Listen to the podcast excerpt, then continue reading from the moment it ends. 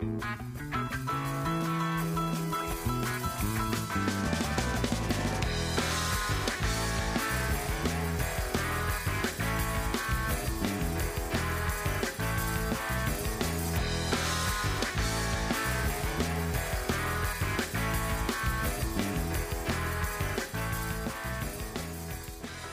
everybody. Welcome to the December 11th, 2015 edition of Colorado Inside Out. I'm your host, Dominic Dezzutti. Thank you very much for joining us.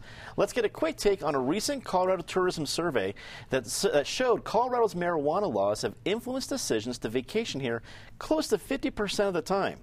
Patty Calhoun from Westword, I expected it was always going to be a little bit. You can't ignore the fact that we're only one of two states in the union. But 50% of the time, what do you think of the results? Well, I think it's about time that the tourism board actually asked some questions about this and acknowledge that it has had an effect. Certainly, I have had plenty of old friends visiting and uh, visiting dispensaries. You know, they think it's like so bizarre. It's the entertainment value much more than the product they're getting. They just think it's something to talk about. So the 50% doesn't surprise me because if people are thinking of Colorado, they're thinking of sunshine, they're thinking of mountains, they're thinking of snow, they're thinking dispensaries, not because they want to go, but because it's all we've heard about Colorado in the national news, except for when people are shooting people. That's a very good point. Uh, David Kopel from the Independence Institute and DU Law School, uh, 50% saying that it influences their decision. It, does that sound accurate to you? Does it sound a little bit too much, a little too little? It, it, it seems too high. And of course, there's also people for whom it's influenced the decision and they've chosen not to go there. They would prefer to ski at, say, Alta rather than, than Breckenridge because they think that's a better atmosphere for their family, for example. The, the, the shocking thing is if you got this 49%, but only 8% say they visited a dispensary. Now, maybe they were in a group of five people and only one person actually went to the dispensary, uh, but it, it, it seems uh, surprisingly low for that. And I, I, think it also underestimates the dramatic effect of the, the new triangle rebranding the Colorado state government. I would say that's probably much more important for the average American about wanting to come to Colorado. It's a very good point. We didn't uh, survey anybody about carbon monoxide yeah. or, anything with that uh, that new logo. Eric Sondermann, political analyst. Um, do you think any other states are seeing this as wait a second? We've always how are we going to bring people to Delaware or other cities that may need a little tourism boost? Do you think this is, may seem attractive? Well, that's a challenge. How are we bringing people to Delaware? I, it, it, may take more than that. Uh, first of all, kudos to David. I feel off my game. I haven't gone after the silly triangle in months and months. So uh, that was well done, and I'm sure that is the major draw to Colorado these days. The 50% number strikes me as high, but. Uh, but, who knows? And as David points out, it's a magnet. You know, there are two ends of the magnet. It draws. It also pushes some families away. I suspect it draws more than it pushes away. I think there's a novelty aspect to it. That's the, you know I'm not sure it's going to be year after year. We got to come to Colorado to, to go get high, go visit a dispensary. But I, I certainly know of people who they, they come here. It might not be the draw, but once they're here, it's uh, you know when in Vegas, uh, and uh, you got to go check it out. I think it's interesting, and again, it's a magnet, double-edged sword, whatever you want to call it. The extent to which this has become definitional about Colorado, as Patty points out, it is front and center in terms of Colorado's national image and reputation. Penfield Tate, attorney with Kutak Rock, wrap it up for us. Um, I think the number's low. I, I think this is exactly one of those issues people won't tell pollsters the truth about. I think that it probably influenced far more people to come visit than it did deter. I think far more people visited dispensaries than admitted to it. Although I like David's theory that there were a group of five people, only one of them had the courage or the money to go in and get and visit. But um, I think the number's um, low. But I agree, this is the novelty aspect of it. And one of the things as a community, policymakers, lawmakers, municipalities, the state need to figure out is you know, there's a window of opportunity. It, you, for better or for worse, it's here. It's what the voters have approved. We have a, a taxing regulatory structure. Take advantage of it because it's going to. I think it'll plummet and fall off the cliff at some point, and then it won't be a significant impact or driver on anyone's decisions to visit because surrounding states will have legalized recreational marijuana also. GOP presidential candidate Donald Trump sparked new outrage this week when he proposed to ban Muslims from entering the U.S. Colorado lawmakers from both sides joined the chorus, saying that Trump's statements were out of line, with Senator Cory Gardner going so far as to call him a buffoon. Patty, uh, we've seen nonstop international and national coverage on Trump's comments. What I, I like, I'm interested in is seeing the effect it's going to have on the Republican Party and just the election. I mean, it's he's a phenomenon. What he says just gets crazier and crazier. But in a purple state like Colorado, this there's enough wiggle room here that something like this can make a difference. What do you think of the reaction so far? It's been fascinating. I mean, who would have thought that Trump would be doing as well as he is now a year ago, that he would even still be in the game? Uh, you, you think about Sunday night when President Barack Obama, remember him? No one is talking about him now, made his speech on terrorism, and then all of a sudden the real explosion came with Trump's comments. Only Donald Trump could bring together Colorado's congressional delegation. They all agree. And not just Colorado's t- congressional delegation, but in fact the entire Middle East. He seems to have done the miraculous. He has them all, he has all those countries and factions agreeing. Even I, and ISIS agrees with him, which is really uh, something. It's incredible. It is not going to die down. And the Republic, for the Republican candidates, they really have to decide how to play this because clearly it is playing well with a large percentage of Republican voters as the as people are polling. His rate is his ratio is still going up. So um, the real thing to watch will be next week's debate on Tuesday night, and where who asks what questions, and where the candidates line up. David, on the legal side of things, I'm imagining that any of Trump's proposals break a variety of parts of integral elements of our Constitution. So I don't even want to go that far of what he could actually do, but I guess is the response also echoing a whether it's an ignorance or a uh, desire to ignore that part of the Constitution? If you see residents and citizens of the United States saying, "Yeah, we should do that too," thinking, "Wait a second, there's this whole thing called the Bill of Rights that they was would fly in the face of." Is it saying a lot about citizens seeing the reaction here? Well, the, the, power to exclude foreigners from coming into the country is, is close to absolute, and the legal scholars who've written about this said it's a it's a bad idea, probably legal as applied to foreigners. When he says uh, American citizens who are Muslims who are overseas on vacation and then return home, we're gonna, not going to let them do that. Of course, that that's plainly unconstitutional. In his 1987 book, The Art of the Deal, he talks about the use of hyperbole to generate earned media. So there's no reason to think that he particularly takes this idea any more seriously than all the other stuff he keeps throwing out, or that it'll be his idea two weeks from now. At one point, he said we should stay out of Syria and just let the let the Russians take care of it. And then at the next debate, he's we should bomb the expletive out of Syria. His positions are, are ever shifting, and as Patty said, uh, draw earned media, and quite conveniently, from Mrs. Clinton's point of view, for whom I think the uh, he may well be part of the, the deep conspiracy, because uh, he pulls when he does this, he draws attention away from the failure of the Obama Clinton foreign policy, as exemplified by the president's uh, pathetic speech on Sunday. We are living in days in some ways similar to the final days of the old Roman Republic. Both pre- parties have front runners who are quasi fascist. And I don't mean like Hitler, I mean like, like Mussolini. That, he's the, the, the founding father of, of modern fascism. They're running against the First Amendment. Hillary Clinton said her litmus test for who gets on the Supreme Court is to overturn the decision which said you can't criminalize putting out a movie about Hillary Clinton. Trump says when Rich Lowry of National Review calls Trump an ass on television that the FCC should punish uh, Lowry for saying so.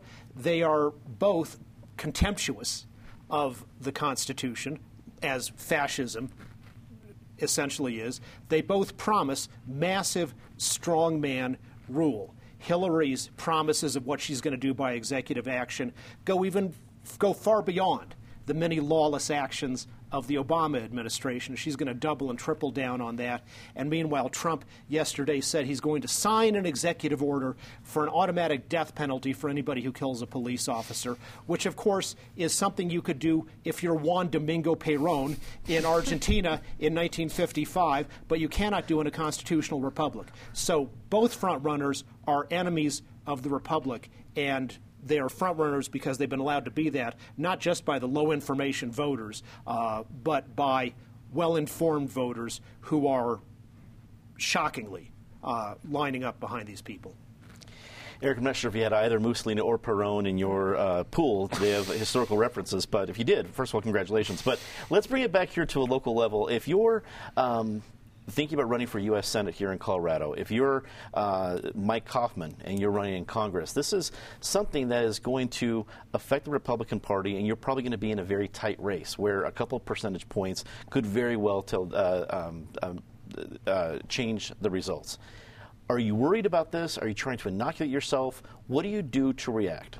Every Republican, whether it's local, Colorado based, or around the country, is perplexed and incredibly worried about this and, and somewhat paralyzed in terms of how to respond. You're in a bit of a damned if you do, damned if you don't situation all the focus last September was on the pledge Trump took not to run as a third party candidate. Well, let's not forget, all these other people also took pledges to support the nominee of the party. And as Trump has become more irresponsible, unserious, outrageous, buffoon like, whatever word, and we could go on, you want to use, all of those people, and down to the local level, the Mike Coffmans of the world, are being conflicted of how long, how do I keep my distance from this guy? Ultimately, how do I, if he should go and become a prospective nominee, how do I handle it then, uh, et cetera. So they're, they're, damned if they do, they're damned if they don't. I have no idea if Trump is seriously considering a third party run. I think that is well down the road. Right now, he's running for the Republican nomination, and he seems to be prospering there, although, albeit we haven't had a single voter actually speak up in Iowa, New Hampshire, or any place else yet, and that's still 45 or more days away. Uh, if he goes for a third party nomination, he makes the impact that Ralph Nader had back in 2000 look look minimal. Let's not forget that most people think Ralph Nader cost Al Gore the White House, but Trump would be a much more potent candidate, and it's hard to imagine any scenario other than that secures the election of, of the Democrat, presumably Hillary Clinton. I mean, David and Patty have said it. I'll, I'll be brief, but uh, irresponsibility, or I'll use a different word, the demagoguery of what Donald Trump is doing is, is, is shocking. Uh, it is reprehensible. I thought one of the stand up moments of the week was Speaker Paul Ryan, and he had the best soundbite four words This is not conservatism. Whether you come at this from a conservative point of view or a liberal point of view, this is fundamentally un American. I happen to think it might preclude Donald Trump from ever taking the oath of office because part of taking the oath is pledging to uphold the Constitution of the United States. And this is as blatantly unconstitutional as anything we've seen. Lastly, people need to start calling Ted Cruz to account for the little wink and nod game he's playing of not endorsing what Trump is saying, but winking and nodding at Trump's supporters that I'm really one of you, and when he implodes, I'm your guy. Penn, we talked a lot about how Republicans are trying to respond and, and the trouble they're in. Are Democrats sitting back and smiling and enjoying the whole thing? Um, they may be, but I would, would, would tell them that that's a dangerous game to play. Donald Trump has come to exemplify the, the, the old maxim that truth is stranger than fiction. You can't make this junk up, some of the stuff he's saying and doing.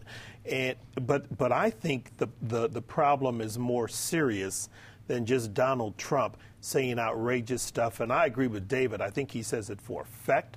Um, I think he's a charlatan. I'm not convinced he believes half of what he says, but so long as he gets positive reinforcement by 35% of, of, of, of Republican primary voters, and Mike, mark my words, there are more people who agree with him than that. They're just afraid to admit it in public because they see how ridiculous and how scary and offensive he sounds. But what I think he's come to, to represent is, and it happens on both the left and the right, there is an absence of civility, moderation, and desire to work together. This is simply a ratcheting up of some of the you know, brinksmanship and extremity. Well, you don't like what I agree. Well, I'm going to shut down the government for 90 days. It, we've seen this escalate over a period of time. And, uh, and it's having some other effects. I mean, I think part of why Carson is fading is because he started saying extreme stuff, thinking, well, if Trump can do it, I can do it. Well, it shows, no, you can't. You can't get away with it.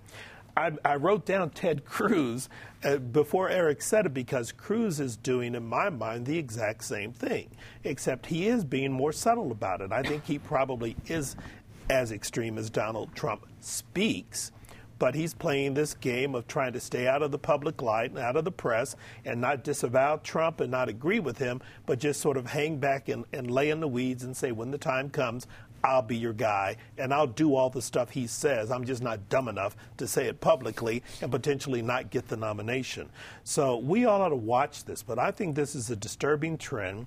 You've got, uh, and I think uh, Democratic candidates are going to start to do this more and more, make extreme statements to appeal to sort of the basis instinct of people which drives us all further apart rather than bringing us together. And at the end of the day, by the time we get through a general election, I don't know how the next president is going to govern in light of the environment that's being created now, given the, already the disconnect between Congress and the president. It, this is spooky. Mm-hmm. The accused shooter of the November attack at a Colorado Springs Planned Parenthood appeared in court on Wednesday. In a series of sporadic outbursts, the accused shooter admitted his own guilt, declaring, I am guilty, there will be no trial, I'm a warrior for the babies. Uh, David, um, there was a little bit of doubt of exactly if this was. Um, if uh, abortion was a, a, major instigator in the idea of the defendant's mind. So that's, that part is clear. Now we're back to the whole mental health discussion and probably uh, a, a dramatic trial if it goes that far. From what you've seen on your side of things, again with your legal background, are we going to see another circus-like trial? Hopefully not. The um, when you're say a court-appointed lawyer who's representing an indigent person who has mental illness, and the, the case is should this person be involuntarily committed for treatment? The what lawyers in that situation are, are told by the professional ethics boards and things like that is you may correctly think your client would be better off going to that mental hospital for a month and getting better. But if the client wants you to keep him out, then your job is to represent the client's wishes. Well, now we have the same thing here. The perpetrator almost certainly has some mental illnesses, personality disorders, among others. But that doesn't mean he's incompetent to know what's going on and to know what he wants. And if he wants to plead guilty, and if he wants to plead guilty to a capital crime, uh, that's his choice. And you know, it's contrary to sort of the mentality of the public defender's office, which is you always want to minimize what happens uh, to your clients. But as an attorney, you have at some point an ethical obligation to follow your client's wishes. And if your client wants to plead guilty, you, you can't try to throw sand in the gears and stop him from doing it. You know, maybe there will be a mental health evaluation, but you know, based on what little we've seen so far, uh, the criminal here has has enough mental competence uh, to make that decision to plead guilty in a knowing and informed way. Eric, it wasn't like this situation was uh, not already ratcheting up the conversation about pro life and pro choice in a very sensitive time. Um, but this seems to only turn up that heat a little bit. Do you think this is going to have ramifications next year? The pro life, pro choice debate, yes, the heat got turned up. It was turned up over the summer with the videos. It was obviously ratcheted up with, uh, with the tragic shooting in Colorado Springs. But it's not like that debate ever really recedes. It's the divide that has uh, cleaved this country for 40 some years now. Uh, and it's it's a divide that you don't see any end in sight or any way to even sort of limit the debate and move it away from the margins and say, yeah, we're going to disagree, but we're going to disagree on a narrower set of issues and, and, and put the zealots on both sides a little bit in their place. You just don't see that happening the news clips I saw of the preliminary hearing in Colorado Springs, I mean, if, if I've seen the look of crazy, that was the look of that, that was the look of crazy. Now, obviously, you could say the same thing about James Holmes, the irony of them having the same uh, public defender, Dan King, who has one of the tougher jobs, uh, tougher jobs in this state. I have no idea how this ends up. I'm sitting between two attorneys, and I should probably let them have have most of the airtime here. To be curious to see whether District Attorney Dan May seeks the death penalty down there. Yes, Colorado Springs and uh, the Fourth Judicial District is a very conservative part of the state, but again, this guy is how old is Robert Dear in his upper 50s? Uh, even if you secure a death penalty, which I think is a, a tough uh, uh, judgment to get in this day and age, even in Colorado Springs, you know, is he ever going to uh, lie in a gurney with needles in him? Color me very doubtful. Penn, from what you saw so far, uh, both from your own perspective and a legal perspective, what do you think? Uh, you know, legally, uh, and David touched on many of these points, what, what a, a, lot of folks don't realize is two things. You can go into any county court or district court any day of the week, and there are a whole bunch of people who walk in the door accused of offense, and they'll look at the judge and say, Yeah, I did it. I'm guilty. You know, I'm going to pay a fine, or if I have to do 30 days suspended, I'm guilty. I'm a criminal. Uh, let me deal with it. I, you know, his actions were heinous, they're reprehensible and I saw some of the clips of him on TV. I, am not convinced that he's not competent to stand trial. The other thing that's interesting is under Colorado law, after you go through a certain process, he can fire his public defenders and plead guilty and tell the court, I am guilty. I don't want a trial. I don't want to go through this. I'm guilty. Let's get on to the sentencing phase. Now, I do think if the DA pushes for the death penalty, that changes the game. But if the DA is willing to accept life in prison without any help of parole with somebody who's 57, 58, uh, this looks like a guy who's he's already said it in open court now. I don't know how they deal with that piece, but he may just say, I'm guilty. I did it. I think I did it because of my religious or whatever personal convictions. I'm prepared now to go to jail for the rest of my life it's going to be interesting to see how this plays out. Patty, do you think we'll be spared a messy trial? I hope so. I mean, first of all, at least we will be spared, I hope, from now on, the suggestion that pot did it, you know, which was really the, until he went to court that day, there was a big story in the Post, oh, he came here for the pot. No one who is smoking pot is going to take on this kind of action. I mean, it takes a lot more uh, get up and go it, this guy, he yeah, he looks crazy, but he could be just a true zealot, a true believer. I mean, he clearly made his motivation. His motivation is clear. He said he did it because he, he did it for the babies. He's against abortion. Is that crazy, or is it just someone who truly believes? I think if he wants to plead guilty, let him plead guilty. Let him serve life in prison, which we all wish had come down, not we all, but I certainly wish, had just happened earlier on with James Holmes. Take a plea, lock him up forever, and avoid the trial. I cannot even imagine this trial would be just as horrible as the James Holmes trial, live, making everyone live through what they went through that day. So I think uh, letting him plead guilty is a greater good. Well, we're in a chatty mood today, so we're going to go right to Disgrace of the Week, our favorite part of the show. And as always, Patty, start us off. I am going to start off with uh, Denver City Council, which is considering this sweetheart deal for REI on a parking garage. We all remember what this that part of town was like back when REI took over the old Forney, but now half a million bucks for a parking garage looks like a great deal. Uh, I want to thank Rafael Espinoza, who's taken some hits at this table, for actually scrutinizing that measure postponing the vote. They'll talk about it again Monday night. David. As Senator Kent Lambert uh, brought out in the Joint Budget Committee hearings this week, this $3 million a year of, of Hollywood welfare for the film industry, the governor's office spent 5 million spread over several years just for Quentin Tarantino a guy who's worth himself $100 million, supposedly because this is going to help brand the state. Quentin Tarantino's movie is called The Hateful Eight, and it is, as I haven't seen it, but if, if it's typical Quentin Tarantino, it'll be nihilistic violence porn. And on top of that, the movie, according to the Wikipedia page for it, is set in Wyoming. So we're not even going to brand the state with hateful violence porn. We could have spent $5 million on anything else better than on Quentin Tarantino. Eric. Good for both of them.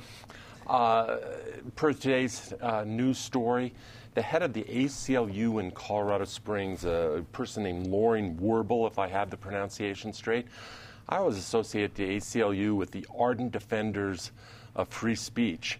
And yet, he, on his social media, even though he's now denying it in a fairly inept, and incompetent, and uh, not truthful way, uh, no matter what you think of Donald Trump, and no matter what all of us said about his demagoguery and unseriousness and go on and on. Uh, he was basically suggesting that Trump supporters should be killed. It's a little rich, and it's rich for anyone in this country. It goes to what Penn said in terms of just how divided we are, but it's particularly rich coming from the head of the local ACLU. Penn. It's the general political debate around this presidential election. We are descending to a level which I don't think we've ever seen before. We all need to sort of slap ourselves awake and shake this, or we're going to be in a world of hurt. say something nice about somebody? Patty? I want to talk about a group that I didn't know about until we wrote about them this week the Colorado Religious Coalition for Reproductive Choice. When you have all the shouting that's going on, this is 11 different religions affiliated to just talk to people and talk about the choices before them and to have rational civic conversation. So, great organization. Civic conversation. That's Very rare, more, yeah. but possible. Indeed. David. The guy who probably for the last 30 years in the state has had more public civic conversations than anyone else. Mike Rosen is retiring from three great decades at KOA. He certainly a strong conservative, but his style was always uh, factual, logical. He did tons of research outside of the time he was on the air, and he improved the state in a really positive way, uh, among other ways, by showing a constructive way that let's talk about the important issues, let's have our point of view, and let's make our arguments with facts and logic. Eric. I'll second David's. Mike Rosen has been an important voice in the state. I haven't always agreed with them, but he's been thoughtful. He's avoided a lot of the bombast of a lot of people in that uh, talk radio medium. Uh, and he's earned um, a, a, new chapter in his life. But good for him. Let me just add add one there. I think you have to say something about Tony Lopez Jr., the officer who was so critically wounded up on 37th and Federal a few days ago. Fortunately, he looks like he's winning his battle uh, for his life, and uh, we wish him and his family the best. Penn. Uh, Officer Lopez, certainly, but the people of the state of Colorado, First Bank, and the Community First Foundation, the sixth year of Colorado Gives Day, we have, as, as a community, gave $28.4 million to uh, 1,884 nonprofits. Over the last six years, $111 million donated to charity. When we come together, we can get a lot of things right. You're absolutely right. That is all the time we have tonight. Thanks for tuning in. On behalf of everyone here at Channel 12, I want to echo what Ben just said. I want to thank all of those who helped, all of you who helped make our Colorado Gives Day here at Channel 12 a huge success. Also, join us on Wednesday, December 16th at 7 p.m. for the premiere of Fremente de la Vita, Jefferson Rubin, chronicling the short yet prolific career of the Colorado sculptor, produced right here by our own Joshua Hassel. For everyone here at Channel 12, I'm Dominic Dezzutti. Thanks very much for watching. Good night. Música